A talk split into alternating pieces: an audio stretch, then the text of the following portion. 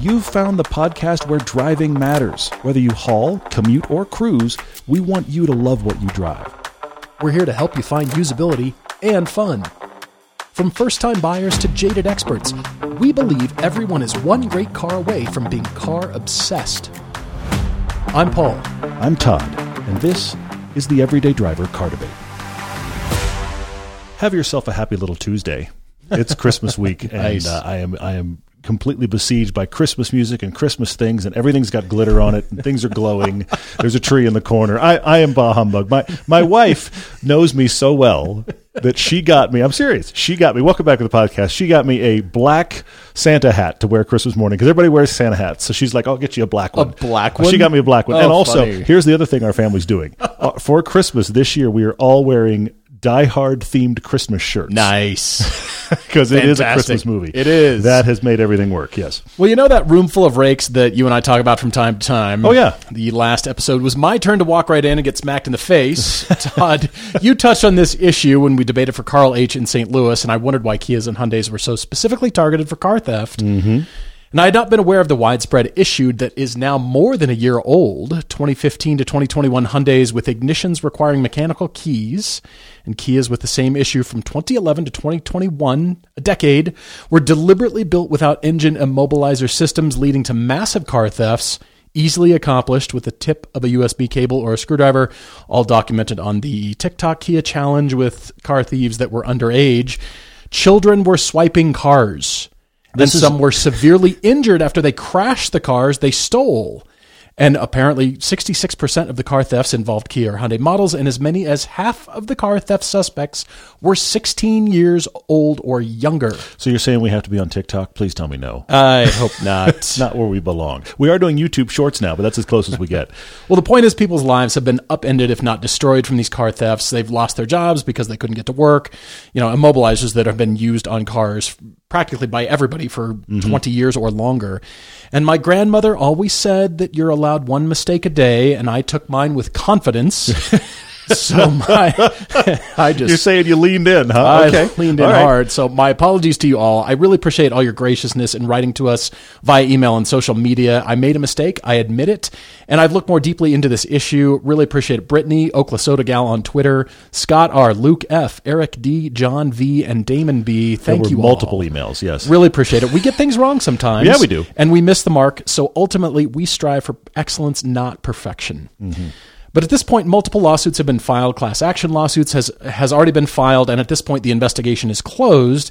And the suit declares that affected Hyundai's and Kias do not comply with federal standards. yeah. Yikes. And it alleges that Hyundai and Kia knew for a decade that their models were defective in this manner and neglected to disclose the problem. Now, good news immobilizers are now standard on all their vehicles built after November 1, 2021. But bad news, as of this month of this recording, December 2022, as far as I can tell, they have not issued a recall to fix the potential problem hmm. behind the thefts. The companies have distributed steering wheel locks to police department and starting selling started selling a security kit for the affected cars hmm. for 170 bucks plus installation. so, if you're affected, the class action lawsuit could help owners get back some of the money you spent to fix your cars, potentially force them to fix the problem at no cost to owners and lessees, hmm. But it might still be worth a call to your dealership to be active in pursuing this. And somebody mentioned to us that St. Louis, which was which was the location of our last car debate, was a real hotbed for this problem Mm-hmm. specifically. And I had no idea that that was going. on. I had no idea that St. Louis was a key place, which is why Yeah. he mentioned it as a kind of well, this is obvious. And we went, I, we totally missed it. So yeah. And meanwhile, I hate to say this, but meanwhile, speaking of Hyundai and Kia news, we really like their cars. We, we I, I want to say that right up front. We really like the Hyundai and Kia products, the Genesis products. We've talked about them a lot. However, They've had some engine issues. They have this key problem. And then, as of this weekend, a couple of their suppliers in Alabama were raided by the federal government. This is Alabama. This is here in the U.S. They were raided for child labor. Mm. And apparently, children were, were scuttled out the back to try to get away from fed, federal officers because now this is not Hyundai corporate, but it is suppliers making parts for the Hyundai product line. And migrant child labor, some rumored to be as young as 10, have been working on the line, being part of a supplier for Hyundai Kia, which, uh, frankly, there is nothing to do here but stop this.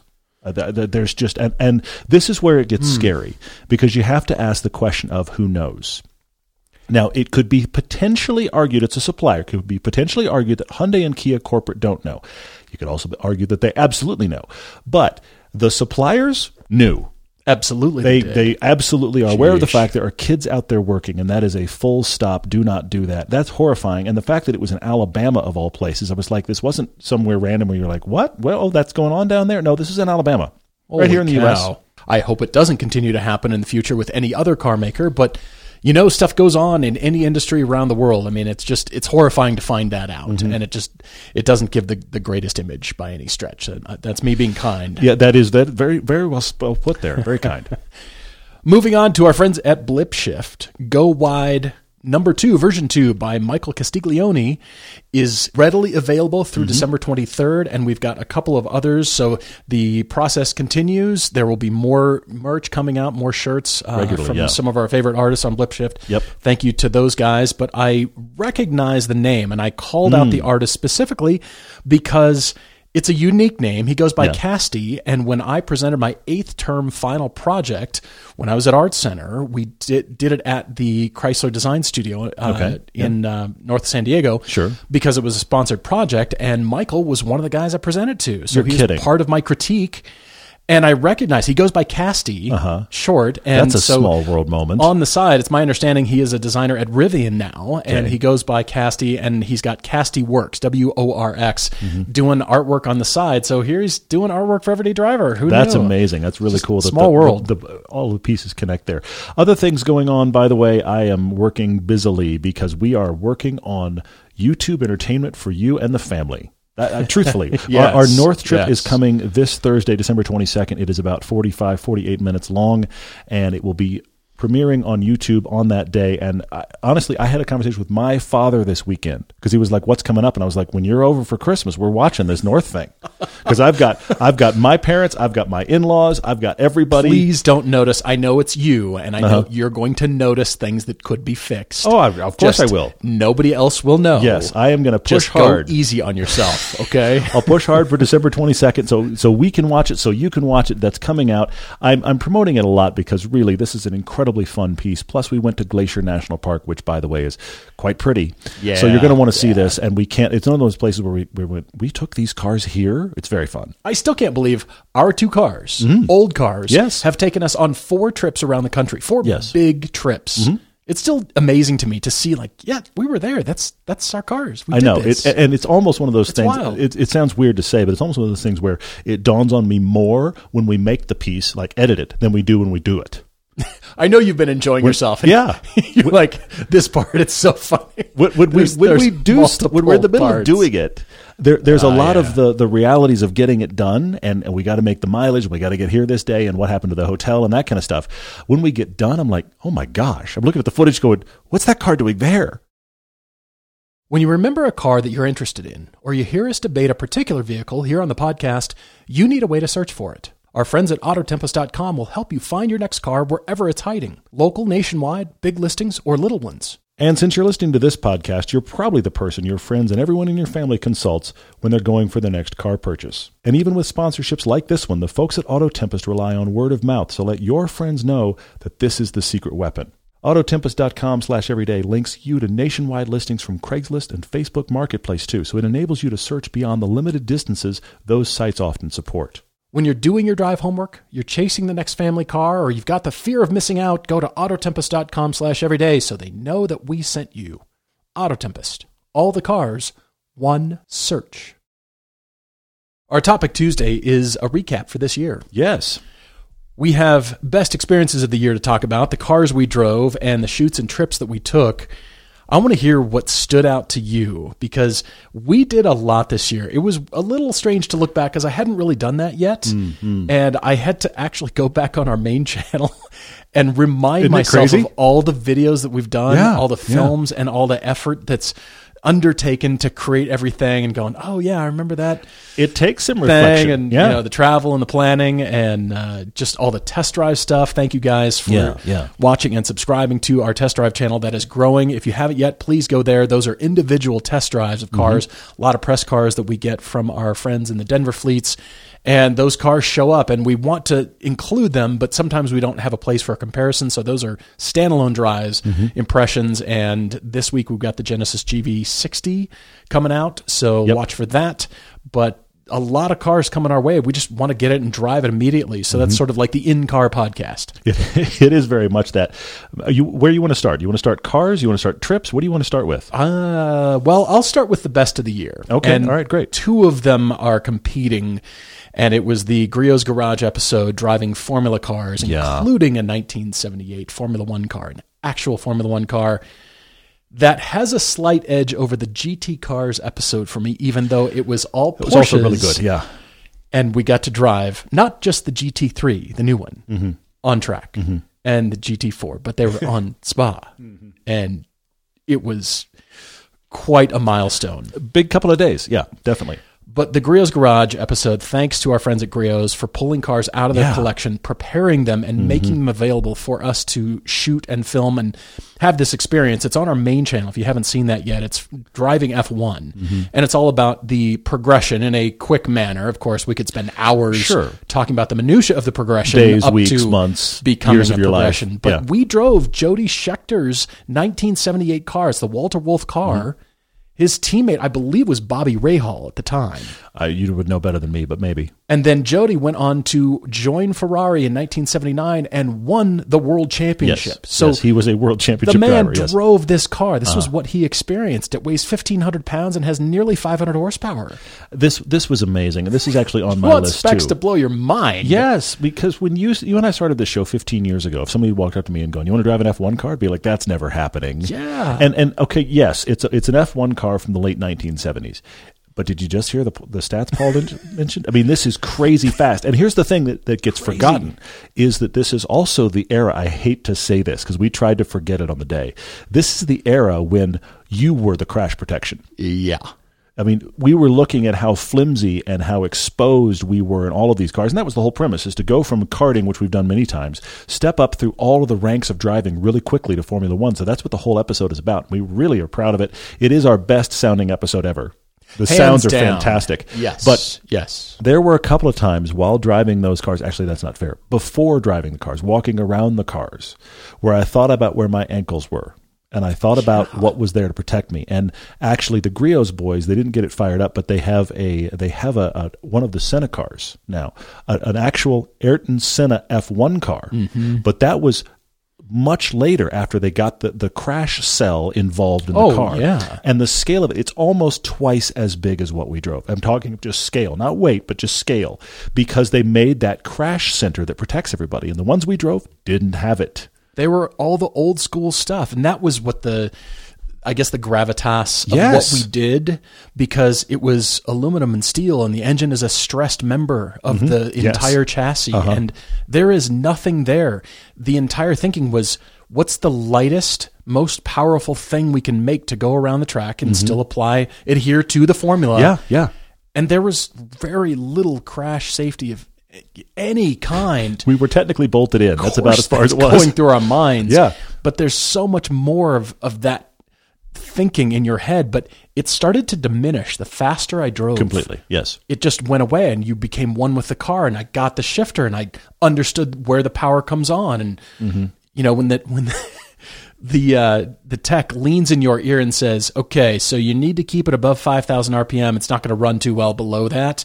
And let's not go above 11 when you're on the straightaway. I'm sorry. Well, What? And and you just kind of mentioned it in passing. This is also still the era of F1 where you are shifting for yourself. There are no paddles. There is an actual. Yes. There's a third pedal. There is a shifter lever to Yes. move while you are driving quickly or mid corner or whatever. You need to take a hand off the wheel and be busy with that hand, and make sure you don't miss a shift, which is remarkably hard while you're doing all this kind of stuff. There's a lot going on. It was that a was a heck of special a time. day, couple of days. Yeah. Again, I'm just I'm grateful for the experience, and I'm grateful that we're able to create a film and be able to share it with everyone. Agreed, agreed. That is absolutely on my list. As you can tell, I'm excited about it as well. But one of the ones that was best of the year for me is thinking triumphantly about the fact we went back to Europe Yes. The pilgrimage trip came back. Thank you. After Yes. multiple years of being gone, we had our biggest group ever. We had 11 people go with us. The max is a dozen. So we were right up against the max, which is really crazy. We had an incredible time with our friends at RSR who were funny because they're already sending me emails asking when we're coming back. We're trying to figure out our dates for next year. That will be happening. We're going to open that up again. But it was amazing to be back. It had a, this is going to sound weird. Every year when we go, it feels very natural to be there because we've been there a few I times. And-. And, and you talk about how it almost always feels like home. But what was interesting this time is it had an extra layer of nostalgia because it had been a while. Yeah, that's a good So point. it was like it was like going home after being away for years, and it was really cool, and we had so much fun. So I'm thrilled that we went back for that. Also, in my best of the year is the East Coast trip okay. because I didn't expect to enjoy that as much as we did. I thought it'd be cool, but it was just ended up being a lot of fun and a lot of laughs. And many of you have watched that piece, and thank you. But very organically out of that piece became something that we're going to keep doing, but we'd never done it before. We've never done little vignettes, little comedic asides mm-hmm. on purpose that were like planned to be shot. Well, we've done them. We've just never turned the cameras on. well, that's fair. That's fair. So this was something They've where happened the entire time. We've Yeah, been idiots on camera, and that stuff just never gets seen. But but we had a costume department. That was the key thing. And and, and I have to share this with you guys. There was a moment. There was a moment. So funny. The second day of our east trip, which was a 5-day drive, okay? The second day, you and I are standing at like 7:30 in the morning. We're the only ones there at Carhenge in Nebraska, which is already weird. To be at Carhenge at 7:30 in the morning in the middle of Nebraska is weird already. It's just But- flat out. But we are both The weirdest thing is the gift shop wasn't open yet. True. That uh, was, you were very disappointed. Uh, yeah. We were both climbing into terribly bad polyester monk costumes at 7:30 in the morning in the middle of the Nebraska plains. at extra at an extra And, level. and at that point, we hadn't filmed a frame yet. And we literally looked at each other. We're like, "Are we really doing this? Are we really about to do this?" And then we went off and did our, our Monty Python gag out of that piece, which was a whole lot of fun. And many of you have laughed and enjoyed it, and we did too because it's so absurd. But that was the beginning of something different.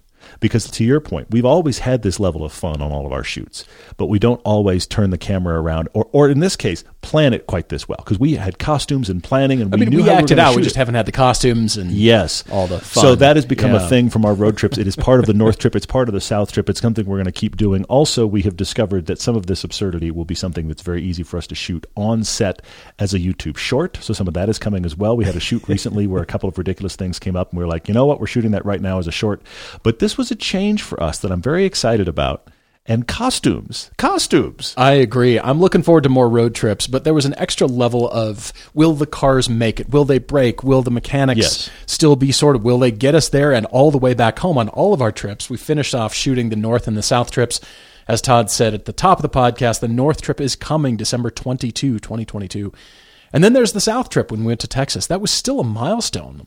Yes, There's absolutely. there's a lot in there. There was just a lot of driving. Yeah, a lot of driving, a lot of funny beside the road stuff. at that. uh, time at the COTA racetrack. I mean, come on. When they were building Yeah, Circuit of the Americas, yeah. I, I thought it'd be cool to kind of go there sometime. We went there for real. It was really cool. tires on track. Yep. And then for me, all the GR86 experiences, we've had Hmm. road trips and we've covered cars in depth before, but I feel like we really, really covered that car We've almost had it a year. Yeah. to the point where we're the GR86 channel. So Yeah. Mm-hmm. we've covered it thoroughly. It will still be nearby in the future, so Yes. we might be able to to pull it whenever we need it. But we've done a lot with that car. Yeah. And it felt good to uh, share it and have the show own the car and Yes. Be able to call upon it whenever we had an idea and go shoot this and pull mm-hmm. it off. And the tire changes, the brake changes, thanks to our friends at Bridgestone and also Power Stop that came alongside it to support us for uh, some of the final films. And it, it felt good to be able to do things with that car and Yeah. just rip on it. Yeah, for sure. And it's one of the first times, maybe the very first time, we've been ahead of the curve on coverage because we got one pretty early. We've had it almost a year already. So we got to cover it with a lot of things. And that actually uh, comes up to one of my, my favorite shoots of the year, also, which I have to say that the 86 Cayman piece was one of my favorite shoots of the year. One of my favorite shoots of a lot of years. Really, what, Because what was the difference for you? Well, it's uh, multiple things happened. It was one of the pieces that was the inspiration for us thinking about the 86. We were at, we said it on the piece, we were at the press launch for the 86. At lunch, we thought, this, we literally said to each other just privately, like, this or an equal price used Cayman. And we both kind of went, I'm not sure. Yeah. And that was a real like light bulb moment for us that we were like, that's interesting. We're not sure. And you weren't sure, Paul, the Porsche guy, the I Cayman know. guy. So it was like, that's something we have to shoot. Of course, there were tons of pieces and time and, and days and shoots between that initial impression, sitting there at lunch and actually shooting the piece. That was part of it. We got our great friend Chris from Montana that came down for Utah pilgrimage. Mm-hmm. He loaned us his car. We got matching tires from Bridgestone, which was which was an incredible equalizer. But to do an on road, on track piece in the same couple of days, and we happened to hit one of our favorite roads in the area at one of our favorite times of year. So everything combined in that piece. It is great looking. It was fun driving. It was kind of perfect. And it was one of those things where we build all these pieces up. We, we plan for it. We kind of, okay, we're going to do this. We're going to do this element. And that was one of those pieces where everything just worked right. It did. It was a bit of a fight from a planning perspective, and Yeah. I saw the pieces come together, and we think, okay, it's it's going to work, and then it, you know, the whole was greater than the parts. So I I loved it too. It was great. And then some of the cars we drove, moving on to the GR Corolla, that was special. Thanks to Toyota mm-hmm. for lending us the car and getting it to us early, because the launch for the GR Corolla was at our home track, Yep. Utah Motorsports Campus uh, just to the west of Salt Lake, and it was fun to be able to get into that car. And it's not something we always get to do. We're not news. We're not Sure, yeah. get way out front. When we can, we try to take advantage of it. And we produced multiple pieces on that car, and it was really great to to be able to have access to the car. It was, it was really nice. And there's more coming with that car too. But but you Yeah. know, attached to that, I have to say one of my favorite cars of the year that I drove. Didn't expect it to be a favorite. It was a real favorite. The Supra manual I agree. was really really good. I, I mean, fell we- back in love with that car. We've talked before about how that isn't that is an unappreciated car. It Mm-hmm. is much better than the impression that the internet has given about it because it's not Supra enough, it's not Toyota enough. But I've said it before on camera, and I'll the say list it. is long. It's not blank It's enough. not, not there's not enough 2JZ. There's lots of things. yeah. But I've said it before, and I'm going to say it right now, and that is this is the best car that BMW makes. It's the best driver's car BMW makes, is the Supra. I know that's controversial. the. Mini is a close second. The Mini is up John there. Cooper works. Definitely the best front wheel drive BMW's done. But the Supra manual, it, it's it's everything it should be. Mm. Now you Mm-hmm. can argue about but the history and the toy you can we can argue about that that's fine. But I'm just talking take the badges off, forget who built it, go drive that car. It's excellent. And the manual is right. I agree fully. In the electric category, I think both you and I really like the Genesis GV60 a lot. Yeah, Like I said, that test soon, drive yeah. is coming soon this week, and it was. We're going to be getting into more electric vehicles, uh, uh, more more than we have in the past. I Yeah. mean, of course, manufacturers are bringing more and more out, and our requirements remain the same as far as what driving enthusiasm is all about. That's still a Yeah. metric that we apply to that. And For sure. So we're looking forward to getting into more. But then on the opposite end of that, the Escalade V just came our way too. True. That video is coming soon. We have a very so fun comparison. Think about this, everyone. Think about this. Mm. Cadillac builds currently the Escalade V. Yes. Our best miles per gallon we got was thirteen point one. That Well, we our- worked it down. I guess that was our worst. We worked it down. And, uh, No, but here's the thing. It, it, I think when they handed us the car, the average was 13.1. At one point, I saw 11.1. oh, did, that's right. I did see eleven. Okay, so we did better than than thirteen. yeah. And then over here on the other side, they build the Cadillac Lyriq. Yes. And then as a third point to this triangle thing, this, Triangle of strangeness. Yeah. there we go. They build a three hundred thousand dollar hot hatchback, also electric, Bespoke. super luxurious. Yes.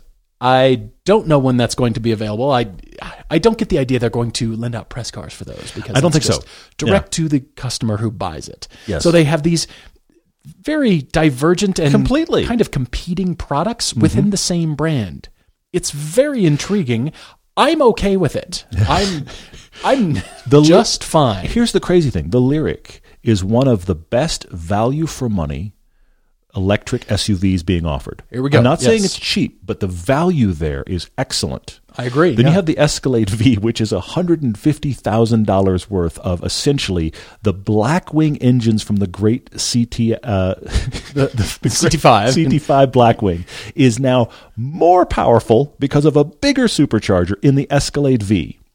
So that's the Escalade over there at one hundred fifty thousand dollars. Not just it's not just a gas burner; it's asking for all of the gas. It would like to have all of the gas you can find. So that and, and it's and it's and it's more than twice the cost of the Lyriq, and then you have the Celestiq, which is back to electric, and now twice the cost of the Escalade V, and as you said, the world's nicest bespoke hatchback. This is a really weird threesome. But if you apply that same metric, value for money, to the fastest, gnarliest sounding, most power, Yeah. seven or eight passenger, most luxurious body on frame thing, Fair. absurd thing. Fair. The overrun lasts about 15 seconds when you jump off the gas. If if you do it just right, you're, you're going to constantly be interrupted by the engine. it just goes on and on and on, and you're giggling at that point, like, sorry. You're waving like you're on a parade float because everybody's going, Where's the Corvette? Where's the sports car? Wait, the sound's coming out of that thing? yes, agreed. What? There is a there is a white extended length full suburban like the ESV Escalade V at the local gym, and that guy drives it. Oh, and ha- some days just is saw there one. the same time I'm there. no kidding. And I- it, it happened to me the other day where I got into my car. I knew he was in the parking lot, but I didn't think about it. I got into my car and I started my car. It was in the 86. I started the 86 and I wasn't really thinking. I just started the 86 and all of a sudden I heard this blah, blah, blah. So what was that? And I was like, oh, that's right. That's the Escalade V. It's like the automotive equivalent of a satisfaction video. Most passengers, among the most luxurious, best sounding, almost 700 horsepower. What's not to like? You're right. It's delightful. So that's way up there. And then we actually drove that against a Mercedes AMG G63, one of the last offered with a V8. Yes, we, we can't we can't spoiler all of this. It's a really fun comparison though. It's coming soon. So that is also coming. But those cars really top my list. But of course, the the car at the very top of everything for me this year was the GT4 RS Cayman. I kind of expected it to be on your list. It is at the top. It was way up there. delightful. I'm still trying to figure out what my future budget and income could look like so I can make that happen? make that part of my life. Yeah. But it is very track specific. When we created that video, we acknowledged if you don't take this to the track and you're just driving canyon roads and puttering around town and letting people see what you have, you've done it wrong. It's the puttering around town I really don't get in that car because your your passenger's going to hate you unless they love engine noise. Well, There's yeah. no talking to anybody, uh, which is fine if you're if you're blasting down a track. I don't need to talk to anybody. I'm blasting down a track right now. Uh, Give me all the noise. But as a yeah. I'm going to take this for coffee. Wrong choice. It totally is. So that means I'm going to have to figure out how to get more track time in my life. If I'm to own one of those, I can't just add it. I have to also add track time. So I'm I'm working on both those things. It may be more of a bit of a long term kind of play here, but I still love my current Cayman. It's still know you do. It's such a great balance. I, know you do. I can't wait for summer again. I have two that I'm going to mention that may surprise you, but I was thinking about stuff off the test drive channel that we drove because, again, the test drive channel is everything manufacturers send us. Mm-hmm. And so a lot of it's not enthusiast based. But, you know, two that surprised me this year that we drove in the past year or so the Hyundai Santa Cruz. Now, while the proper top spec that you really want is 40 grand, which is a lot, it drives really well. Mm-hmm, and it's just mm-hmm. unique and fun looking. And while the bed is short and small and not all that usable, if if you like something like that, if it works for your life, I think this is much more interesting and better driving than both the Maverick or the Ridgeline and a lot of frankly mid-size or small pickups. It's just interesting. And Sure. so the, so the Santa Cruz is very cool. The other one that really impressed me was the Acura MDX Type S. Oh, that's a good one. That was really good. Yeah, I'd, I'd own one of those. Yeah, that was that was our big takeaway is the fact that you know the MDX. You and I were kind of split on the latest gen MDX, but we both were in full agreement that the MDX Type S, it's a genuine Cayenne alt. Can't afford a $150,000 Escalade V? May I offer you the MDX Type S for Well, half price? Yes, or can't afford a Cayenne at around a hundred grand because by the time you get the stuff you want, those are ninety to hundred grand.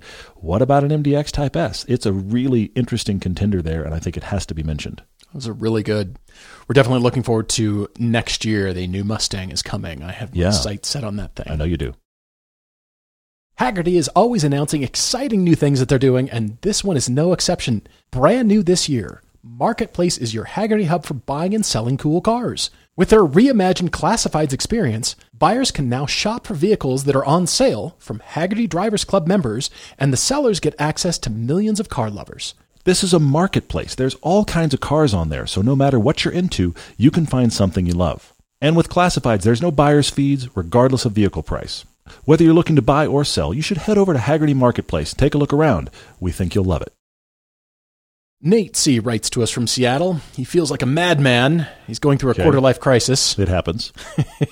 He had a recently retired Legacy GT wagon with a five speed manual. Hmm. He loved it so much, but it was time for something that ran.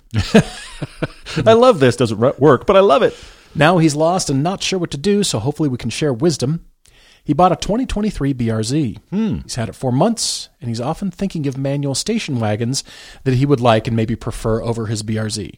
So the car you got, you're not loyal to. You're dreaming of other cars. You're dreaming of an affair with other cars. Yes, but but further than that, he went from what feels like a well, it's like enthusiast adjacent. It's an old wagon with a manual, and you know it's interesting, and you know that's that's kind of like the thing we originally did lemons in. It's kind of that kind of car, right? Yeah. But he then buys the current enthusiast wonder car. The Yeah? 2023 BRZ that nobody could get their hands on. I mean, we have an 86. It's the equivalent of that. You've seen our piece on that. He's had it for four months, and you would think he'd be like, wow, this is awesome, and I can't believe I'm here, and this is so much better than my wagon. And as he drives it, he keeps thinking, should I have another manual wagon? His activities include mountain biking and skiing and go to, going to the mountains with friends as he lives up in Seattle. His BRZ doesn't do much of this very well. Hmm. He said it is a great time on the occasional twisty road, but he rarely does that and spends most of his weekend on his hobbies. Hmm. He says he wishes he had his car right now because this road is great. Well, that, that doesn't always happen. Yeah. Well, he mostly uses it to commute to and from work four days a week on I 5, and then it sits on the weekends while he goes and does all these other activities. Because he needs to transport all the gear, sure. so he doesn't get to enjoy it as much as he thought he would because it doesn't overlap his other hobbies. and his commute is not playing to the car strengths. It'd be fine, mm. but it doesn't play to the car strengths. So here he is, lusting after another manual wagon and finding him his glance looking at a Golf Alltrack. He really Okay. misses having the manual wagon, which he feels are more unique and exciting than more, most traditional sports cars. He sees one and thinks, that's kind of a normal car, but special to people who know what to look for. You're right mm-hmm. about that. So he found a manual Alltrack close by and he drove it the day he sent his email to us. it meets his desires. It's manual. He says less engaging than the BRZ. It's all wheel drive and he thinks it looks quite good. It's also rea- reasonably modifiable, so long term he can resolve the issues like being slower, Sure, okay. bore clutch feel, ride height. He's an engineer and enjoys tinkering as long as it doesn't make the car unreliable. Hmm. But his main concern that is he will miss the more engaging sports car, the wonderful handling of the BRZ, which is a really good time on the off chance he does take it to the mountains for fun roads. But at this point, it's been only two times in his four months of ownership. So he's owned it four months, and he's only taken it on a proper road for that car twice. This is not. Here's the thing. It's just been it's commuting. not connecting with your life. That's the mm-hmm. problem. It connects with him, but just not with his lifestyle. Exactly. He's a little worried that having similar cars like the Outback Onyx or Golf Alltrack will be silly. Outback isn't a manual, and he needs a manual. So the Outback's already in his life. He'll have. He wants a, an Alltrack. I, yeah, you're overlapping a lot there. So he's trying to figure out if this is just a temporary thing, or if he's realizing that his true love lies in sport wagons more so than hmm. sports cars. Hmm. Maybe the wagon factor is more important to him than the pure sportiness. First of all, Nate, just the fact that you're admitting that is hmm. huge. Mm-hmm. You're more interested in the sport wagon, maybe the wagon part, than just the pure sports car. Sure. But I think you acknowledge that having the pure sports car is a wonderful thing. You may miss that. But just by virtue of writing out your thoughts like this, I think we're already going in that direction. Mm. Now, can you make money on your BRZ? Irrelevant, but it does leave your life. yeah, Based on what you're writing, I think it leaves your life he'll get his money out of it. for sure. I mean, Nate, the, the big thing that I that I feel here is that you have a car that you greatly appreciate in that BRZ, but it doesn't work for you. Which is fine. And that's absolutely you have to get the thing that is making sense and you're enjoying it all the time, for sure. Therefore, Nate is the hot hatch, the in between car that you're looking for because no, they're, none of them are quite wagony enough that, than what you're looking for. I, I think Yeah. you want to maybe put put your mountain bike in the back. Is that what I'm hearing? Well, I don't know. I mean, or maybe throw skis across the back. He wants he wants that little bit. It, it's it's a this is a U.S. difficult designation because it, in Europe it's well there's the hatch version and there's the wagon version. And here in the U.S., we typically just get the hatch version. Right. Occasionally, you see the wagon, which is a little bit longer. Most of the things we think of as Americans as, as wagons are actually just hatchbacks. There is a difference. He seems drawn a little bit. I agree. Some of the hatches might work, but he feels like he's more drawn to full wagon. Like, give me the longer stretch. It's unclear whether you're taking friends when you do your wagon activities or if you just meet friends there. I'm not sure. And I'm bringing up hatches because I believe I found the car that you should buy. Okay. But I have other suggestions for you, which include a Veloster N, maybe a bit small, but still Mm, okay. might be usable. Mini Cooper, even go as far as the JCW Mini Cooper. It's fast, fold the seats down. Yeah. Curious It's about the space in that. Yeah, it's not. How about a used Porsche Macan S? Yeah, you don't have the manuals, a problem. Well, there's no manual. Okay, so how about the Acura Integra, the brand new one? Okay. When you fold the seats down, it is a hatchback, and the best part about that hatch is the load floor and where the hatch meets the bumper is pretty low, like a wagon. Mm. Mm-hmm. Sure, And then with the seats folded, you have nearly as much space as you do with seats folded in a wagon. It is large. It Yeah, is it's deep, got a lot, yeah. It is excellent, and that is the differentiator between that and the Civic Si. Even though the Integra costs eight grand more, at least MSRP, Mm-hmm. It doesn't necessarily give you more of a driving experience for that kind of money. It should be all wheel drive, but for what you're doing, I think it would be perfect. Manual transmission, A good manual. fun to drive, Yeah. economical. So it's the great thing between commute versus take it to the mountains. Hmm.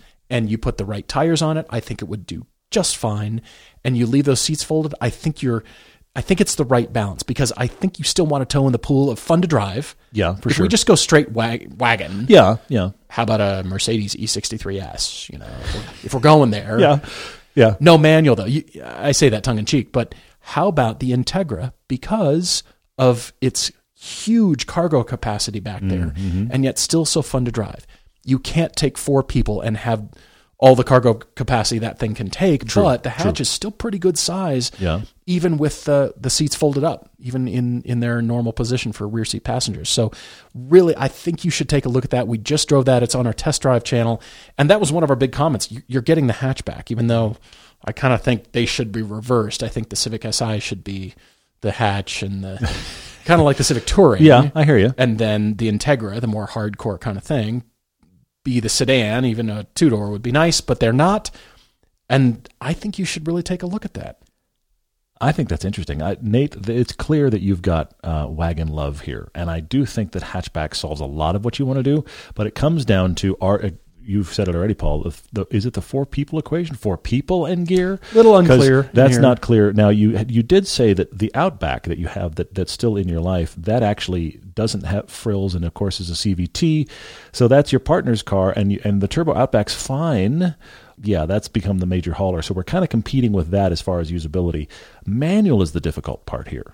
Mm-hmm. The manual wagon is very rare. You know what is really hard to find, but I but I was struck by it as I was thinking about it. You remember the first gen Lexus IS 300, the Sport Cross wagon? I'm Oh, yeah. pretty sure there were some manuals out there. There definitely were. Those but they're are older. hard to find. They're they're 20 year old cars. Yeah, they're they're, hard to find. It's a 20 year old Lexus with those cool clocks in them. You know, the, the the gauges look like a stacked clock watch thing, which Totally. I'm not even into, but it does look cool. So. The Sport Cross, that's what I, almost everything I've got here is a wild card because because I- list of I- wild cards. I agree that I understand why the Golf intrigues you, and I understand the stuff you do to it, and it, you fall in that category of every single person we know that has ever driven a Volkswagen. When we don't say Volkswagens are awesome, they tell us the list of things to tune on said Volkswagen to make it awesome. But you're excited about that, and it's all out there. So you could definitely make that fun. Anyone that has written us that told us they have that car has loved it. So I think you would like it. I'm just going to throw out a lot of alts for you, though. All good. What about an older, last gen they made it, the STI in hatch form? Now that means you got two Subarus in the garage, but that is a definitely fun car. So I think hmm. it's like 2014, 2015 when they stopped making those as a hatch, so it's at least 10 years old. But they did make really good hatches for a while in the STI. Too bad they stopped. But that brings me to an obvious one. Can you afford it? What's the markup going to be on a GR Corolla? I mean, that would be the ideal. It would be ideal but yeah, you're paying because bucks. yeah, you you would thoroughly enjoy that car. You you you're coming out of a Toyota related product in the BRZ. Not it's a super. I do understand, but the Corolla drives really well. It has a lot of hatch space. It has four usable spe- seats and a decent hatch behind it. The Corolla is very compelling for you. Now, granted, even if you get an MSRP, you're spending roughly ten grand more than your BRZ cost you. I'm not sure what your budget is. So if we're wondering into, I'm not sure what the budget is. How about this? The ultimate manual wagon wild card. Okay. Probably going to need sixty to seventy thousand dollars for a Cadillac CTS V oh, oh my six gosh. speed wagon. Oh my gosh. That is the best modern equivalent I can think of of merging.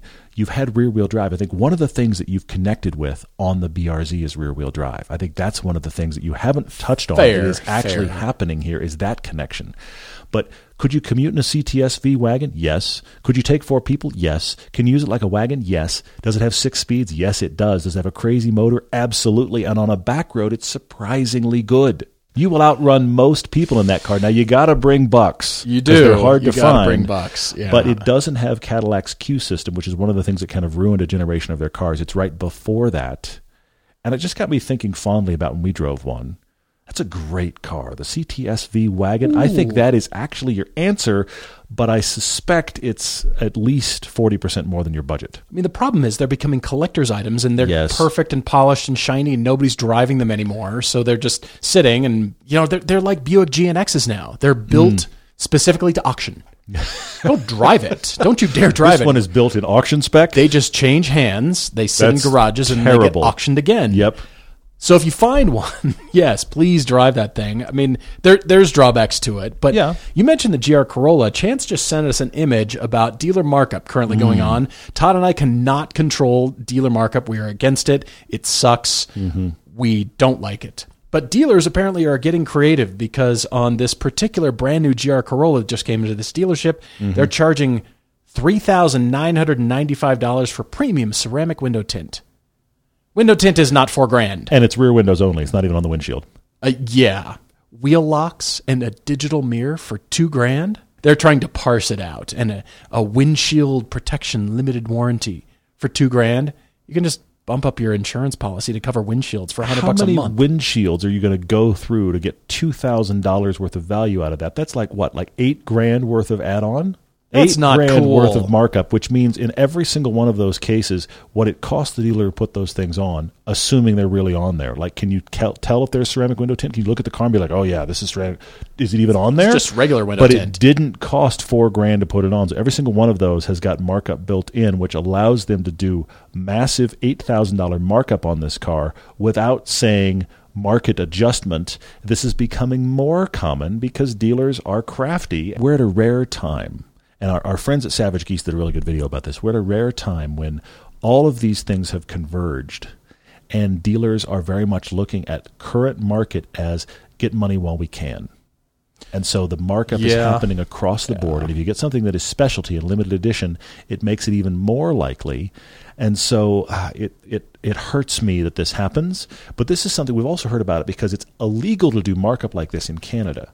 So this is what Canadian Mm-hmm. Yes. de- that was not a Canadian that was a U.S. dealer. That was US, This is what yeah. Canadian dealers do all the time. We've been sent those photos too. Is they'll add a bunch of stuff on at the dealer that you quote unquote really want, and every one of them you look at the line item going, that doesn't cost that much to do. I'd like to keep the conversation going with some great questions you guys have asked us. Yeah. There's one here on Facebook from Dave F. asking if we're as sick of carbon fiber as he is. Not as much as I'm sick of piano black. I'm putting that out there. Okay, fair enough. Piano black is in a special category for me. He understands and appreciates the application on dedicated track cars, but enough already. He's had it with cars and coffee only vehicles, festooned with exterior and interior carbon fiber bits. Mm. If you aren't sick of it like he is, now that he brings it up, we might be. I think you're absolutely right. I want carbon fiber to be unseen. I want to be inherent in the mm. structure, Dave. Mm. I want when you brag about carbon fiber, I want it to be not visible in the car because the entire chassis is carbon fiber or the tub is carbon fiber. sure. You have to open the door, lift up a panel to find the carbon fiber. Like, oh, there it is. But it's become a visual treat. Something, Yeah. especially with that stuff that looks like flake board, the, the giant chunks. The raw carbon The- fiber, the raw I carbon. hate. I don't just dislike it. I hate it. Lamborghini uses this to great effect. I understand for the particular aerodynamic part, and like you said, Dave, if it is functional great, but mm-hmm. all the stick-on stuff, it might be. Car manufacturers are actually doing laser engraving a, a pattern. It's not an exact, but mm. that's how far we've gone with the look of it is so popular and it says so much. It, oh, you're lightweighting and you're a racer and you're tied to the the coolness of carbon fiber, which really is just it's a lightweight, strong material. That's mm-hmm. that's it. So it should be in the unseen bits where it gives you the performance, but you have to show it off somehow. So now car manufacturers are laser engraving the pattern to show that off. This reminds me when we drove the You're Durango. right. I'm sick of it, Dave. when we I've had it. The Durango Hellcat, it had carbon fiber pieces. There was a whole package because, of course, it was a press car and it was loaded to everything they could possibly do. The interior had a carbon fiber appearance package on it. Remember this? Mm-hmm. But the carbon fiber appearance package was a raw carbon fiber, which no matter how many times I got in that car, subconsciously I thought that raw raw carbon fiber was super smudged dirty piano black. It never looked right. It always looked incorrect. Now you're right. I agree to that. Lamborghini and others have done it on like wings and stuff on the exterior and Sure. you kind of go, "Oh, it's a little bit interesting." Functional, but at least fine. Mm-hmm. you're outside. On the inside of the car it just looked like it was everything was just dirty. And I Yeah. paid extra for it to look bad. I, mean, couldn't and- believe it. unless carbon fiber is like on the steering wheel. There's parts of steering wheels on high end Sure, expensive yeah. cars made out of carbon fiber, and you come into contact with that. So you're reminded, okay, this is a, a lightweight steering wheel, but you're not feeling the weave. You can't. You wouldn't. It's resin. Mm. Sure, yeah. It's smooth resin. If you closed your eyes, you wouldn't know you're touching carbon fiber. So who cares? I, I- I guess on a race car, fine. But Mercedes AMG does that on a lot of their AMG products. Their Mm-hmm. parts of it are carbon fiber, and, and great. Uh, I like the lightweighted stuff, but otherwise, it's it's posing, right? We got to show it off though. Sean on Facebook says he's about to rent a car on Turo for a drive on Highway 1 outside LA in January. So we've caught you prior. Glad about that. He's wanting to rent either, both 2017s, either a Corvette from 2017, so that's a C7 Corvette, or a 2017 Porsche Boxster S. He said they're both manuals and they're both brand new experiences to him. They're within walking distance of his hotel, so he's just like he's just now realized we love this too, Sean. We just now realized I can travel and rent fun stuff. I can like build extra time in and travel and rent fun stuff. Which should he rent, the the Corvette or the Boxster? You didn't mention. Well, I'm guessing the Corvette, even if it's not convertible, you have the targa top. January in Los Angeles might be wonderful and it might be very rainy. It might be like it's 70 degrees today and sunny and gorgeous, and you want to take the top down. It also might be rainy. The biggest thing I see here is a drive on Highway 1 outside LA. That is not a super tight road. It's a beautiful road. But if you're really if you're buying this for the purpose of driving Highway 1, I'm going to say Corvette. Hmm. But if you're going to get off of Highway 1 into all of the tighter canyons, I'm going to say Boxster. So it really depends on what you're actually going to do with it drive wise. I think you will enjoy the the theater and the feel and the engine in that Corvette immensely. And Highway One is long, fast sweepers. The part near LA is. You, you, there's other places further north, up near Carmel and all that kind of stuff, where it get pretty tight, but not around LA. It's not. So I think you would really enjoy that Corvette there. But a back road, I'm thinking about parts of uh, Kanan Dume and other roads.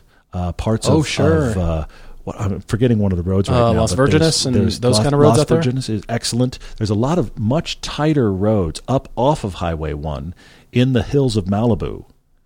I'm forgetting the, my favorite right now, but it doesn't matter. Topanga that is the, much uh, much tighter. bit of a Topanga, is big. Topanga's a big one. I'm Yeah. not thinking of that one, but there are a few way out there that are incredibly tight, and that Boxster would just shine. And hopefully, Oh, it's warm yeah. enough you can put the top down. Here's what you need to do, Sean: two trips, rent one each time. There we go. Mitchell E asks if there's a car model that either of us could justify having two of in the same garage. The Hmm. only one he can think of is a Mercedes E Class wagon and a convertible. Are there any others? Yes, there are. Hmm. Oh, no. Thanks to our friends at Porsche. Uh, Paul's bringing the entire. You knew this was going to be the whole Porsche lineup. it's it's like you set the ball in the tee, Yeah. Mitchell, and like here, just whack that into the Set it on the outfield. tee and held it with his hand. Exactly. Like, uh, can I help you swing? yeah.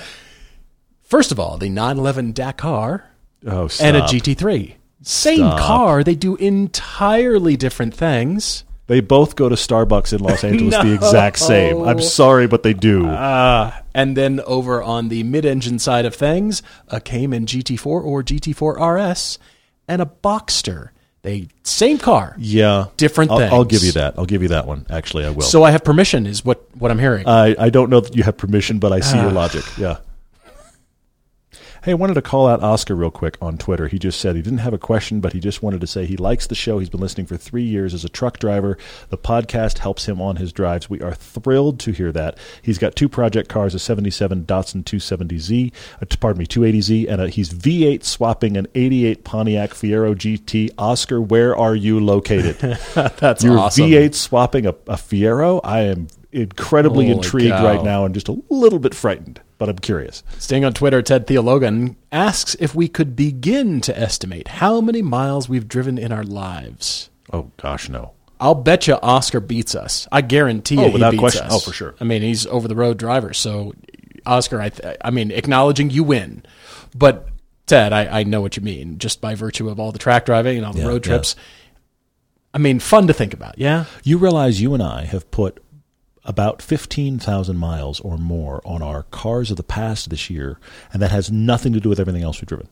My odometer has not recorded that. Yes, mine has. So we've done roughly 15,000 miles worth of driving in those cars alone, and that does That's not crazy. count anything else we've been in. Now, I will say the flip side of this, Ted, is the fact that we don't commute anymore.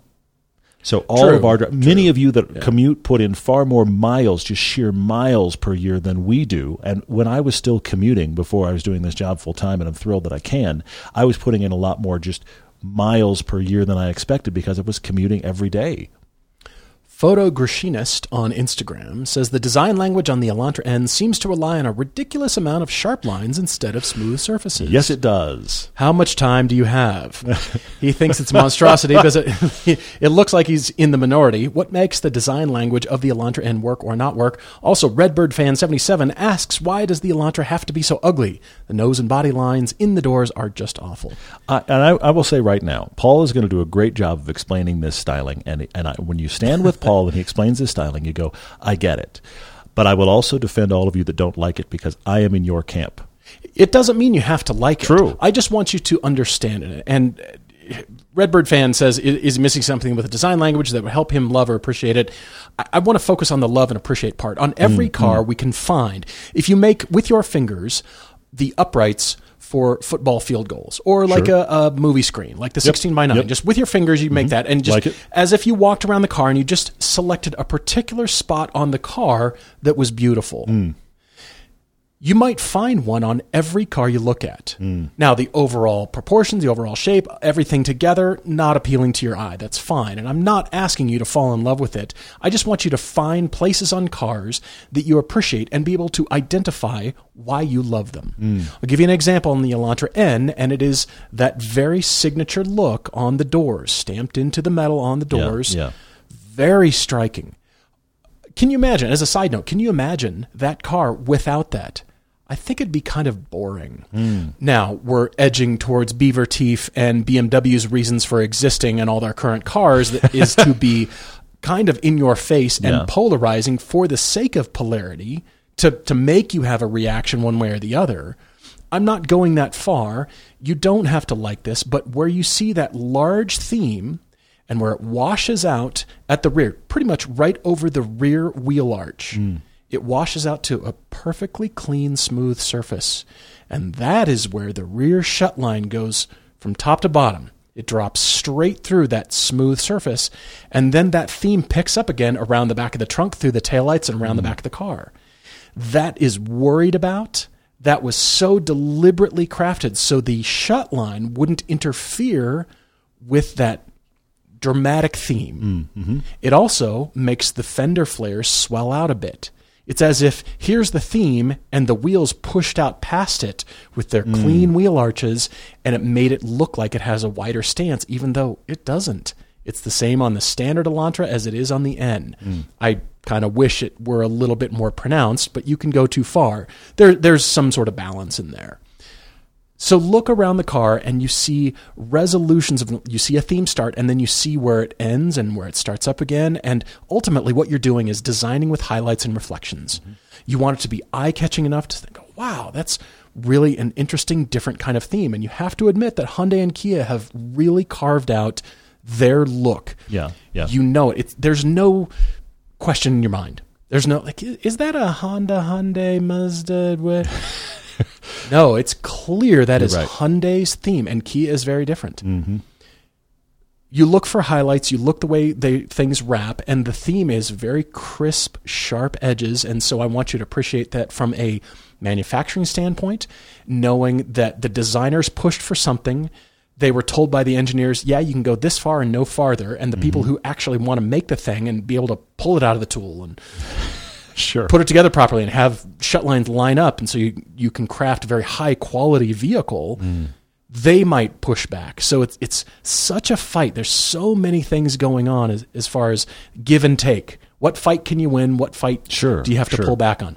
I agree the black nose on the elantra n looks like a black hole Hmm. but the patterns are so busy on the front that I understand why Hyundai blacked the whole thing out because they have so much so busy with various patterns and and various design elements going on. And the front end is made to be something interesting generative where it's pushing the air out of the way of the car. And so it's that's the front end that sets the direction for the car that sets like I said, you're pushing air, you're moving forward through space and time. And so, what is that theme? And then, how does that wrap around the car? How does that continue the theme? The biggest thing you want to look for is cars that look like the front and rears were designed by the same people. That is success, whether you like it or mm-hmm. not. Mm-hmm. Mm-hmm. That is successful. And if the interior design team picked up on it, they're they're sitting in a separate part of the studio. They they definitely talk to each other, but They may not have seen each other in weeks. they haven't shaved. The coffee's run dry, but I'm still sketching an interior. example is the Cadillac Escalade. Yes. The interior doesn't look like the exterior at all. It's huge blocks of foam on the exterior and then quite lovely, beautiful, graceful Very surfaces on the rounded and swooping. You're right. They don't really match. Now, do they need to match? Not necessarily. it still somehow works in that car, but in a lot of cars I guess it it doesn't does. work. Yeah. but the the theme is carried throughout the Mm. Elantra and through the the line. You see, you, you pick up on little details, and you Yeah. think, oh, there's there's a carryover. It's just like when you're public speaking and you introduce something funny, a joke, uh, something that happened to you. Part of your family, Mm-hmm. your wife told you this, and you, you just kind of set people up at the beginning of your public speech. And at the end, you bring it back around. Yep. You pull it back out. That is a device used, and people go, oh, yeah, I remember what you said at the beginning. Every comedian that's ever done really good work does that exact same thing. Yeah. Now imagine that applied to cars or products. You mm-hmm. want to see the theme continued. Mm-hmm. So look for beautiful surfaces that have a really nice highlight. Mm. I think now Chris Bangle's BMW era cars are looking pretty tasty. the Z4 is the rest of them. I'm still not a fond of, but the Fair Z4 enough. looks great. But the flame surfacing, you, you it's like looking for negative space. It's Yeah, like sure. looking for the arrow in the FedEx logo. Once you sure. see it, you can't ever unsee it. Yeah, yeah. But you're looking for the reflection, not the surface. You're not looking for Mm, the line. You're mm-hmm. looking for the reflection of the the surrounding environment. Designers are constantly thinking about all this stuff, and that's why they pull cars out into the courtyard to see what is the the trees and the reflection and the wall and the other cars Mm-hmm. and people walking around it. How does that look? If it's misshapen Mm. and funny looking and weird, we did it wrong. We need to refine some things. Or if you're case of BMW, you never pulled it out the light at all. You kept it under wraps until you released it. And everybody went, "Oh, that's what we're doing now." I'll wrap Yikes. things up. But it is very directional. It is very aggressive on a sedan that shouldn't have s- such aggression and, Mm. and such interesting sharp lines. You don't have to like them, but I think it's far better than what BMW is doing in terms of like it or don't. Mm. I think more people might be able to come around. I mean, look f- first at the proportions, look at the shapes, then look at the the major theme and just like any good painting that draws you in when you're in a museum you see the first read the overall read Sure, yeah. the the composition and then the, the second stage it, it sort of draws you in with the mid-range the midfield draws you in mm-hmm. with color or some detail. And then finally you're up close your nose is against the painting and you're, you're looking way into the perspective and the mm. details way in there. So it's called the first second and third read. Apply that to cars. What's the theme? Then oh the details. Mm. And those might be headlights and taillights. And then finally oh this reflection. Oh that's very sensitively done right there this is Hyundai's take on it. You don't have to like it, but I just want you to know it and uh, appreciate it. Very good. Michael is asking on Facebook. He says, "Not very many journalists ever talk about car gearing, the actual gearing of the transmission, the ratios. How important is this to driving fun, and why don't more people talk about it?" First off, Michael, it's it's down in the weeds of minutia. You could debate well, this has tall gearing or long or, or, or, long gearing or whatever. But I think one of the reasons it doesn't get discussed enough anymore is because it really only matters with a manual. Mm-hmm. The, the, its connection to driving fun is about how it feels in a manual. And, and the, the latest generation Cayman got really dinged by a lot of people, especially in GT4 form, because the gearing, the ratios were picked to do really fast time on the Nürburgring. Get up into third, sit in third, do the whole track in third.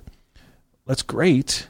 But one of the things that's fun about a manual transmission is when the gears are really short, you get to use the gears more. and if the transmission feels really good, then you're excited that you get to shift again. But here's something that's been going on for decades. Manufacturers have been very worried if they do a manual transmission that the first two gears will break 60 miles an hour because the 0 to 60 is so hindered by an extra change into third. So they make sure that gear 1 and 2 will break maybe 62 is mm. something they almost always do. Very, very rarely is there a car that ha- you have to shift to third to get to 60 because the 0 to 60 time will be slower. And now we've got transmissions that are supposedly follow along, getting great gas mileage by putting in eight, nine, ten gears. And as a result, all they do is hunt. They just hunt, hunt, hunt, hunt, hunt, hunt. And I ranted about it when we did our uh, Camaro versus uh, 350R Mustang piece. Yeah, I ranted about yeah. the 10 speed in there because when you get a ton of gears, they theoretically are trying to find the most efficient gear to either go fast or to get, get gas mileage. And as a result, they hunt constantly. So, what I like is just a really nice six speed automatic. Mazda's got one that's been great forever. But I think most journalists, and also, let's put it another way, most buyers are going to be more concerned with is the transmission satisfying than what are the gears. If the transmission is good to work with, be it auto or manual, and it seems to be something that I just enjoy interacting with and it doesn't disrupt my enjoyment of the car, the ratios don't matter. But the more you drill in, especially with manuals, they kind of do. Travels with George J says, What is the weakest rationalization you've ever used for buying a specific car other than, I just wanted it? How about, I had extra money? it's a cool color. And my, my best shot at this, George, is, well, someone would have bought it. It might as well be me. Isn't that how you ended up with a 928? Yes. Your current 928 was that logic exactly. Yeah. Yes. That, well, that was used on me by my sister, so I blame her. Uh-huh. And last question for me, bitter car guy: Is the Elantra N really as loud as that cop in California made it out to be? No, no, it pops and crackles. That doesn't mean it's loud. I think what happened there is is a misunderstanding of the fact that that was a stock exhaust. I think the officer assumed it was an aftermarket exhaust, and that's where the ticket and thinking came from. It's a stock exhaust that makes all those pops and whirs. We should remind you guys this is our last podcast for 2022. We will be back in the new year. We are taking off this coming Friday, and next Tuesday and Friday. We will not have a podcast. We won't have videos releasing at least after the big piece. Remember the North piece that's coming out. After that, we are taking a break for Christmas break between Christmas and New Year's. We will be back the first week of January 2023 and our next podcast will also be a topic Tuesday, but that'll be us talking about the things we're excited about for next year. We hope you have some great time off. We hope your holidays yeah. are great. Merry Christmas. Happy New Year. We're looking forward to next time. As always, New Year's upon us. Cheers, everyone.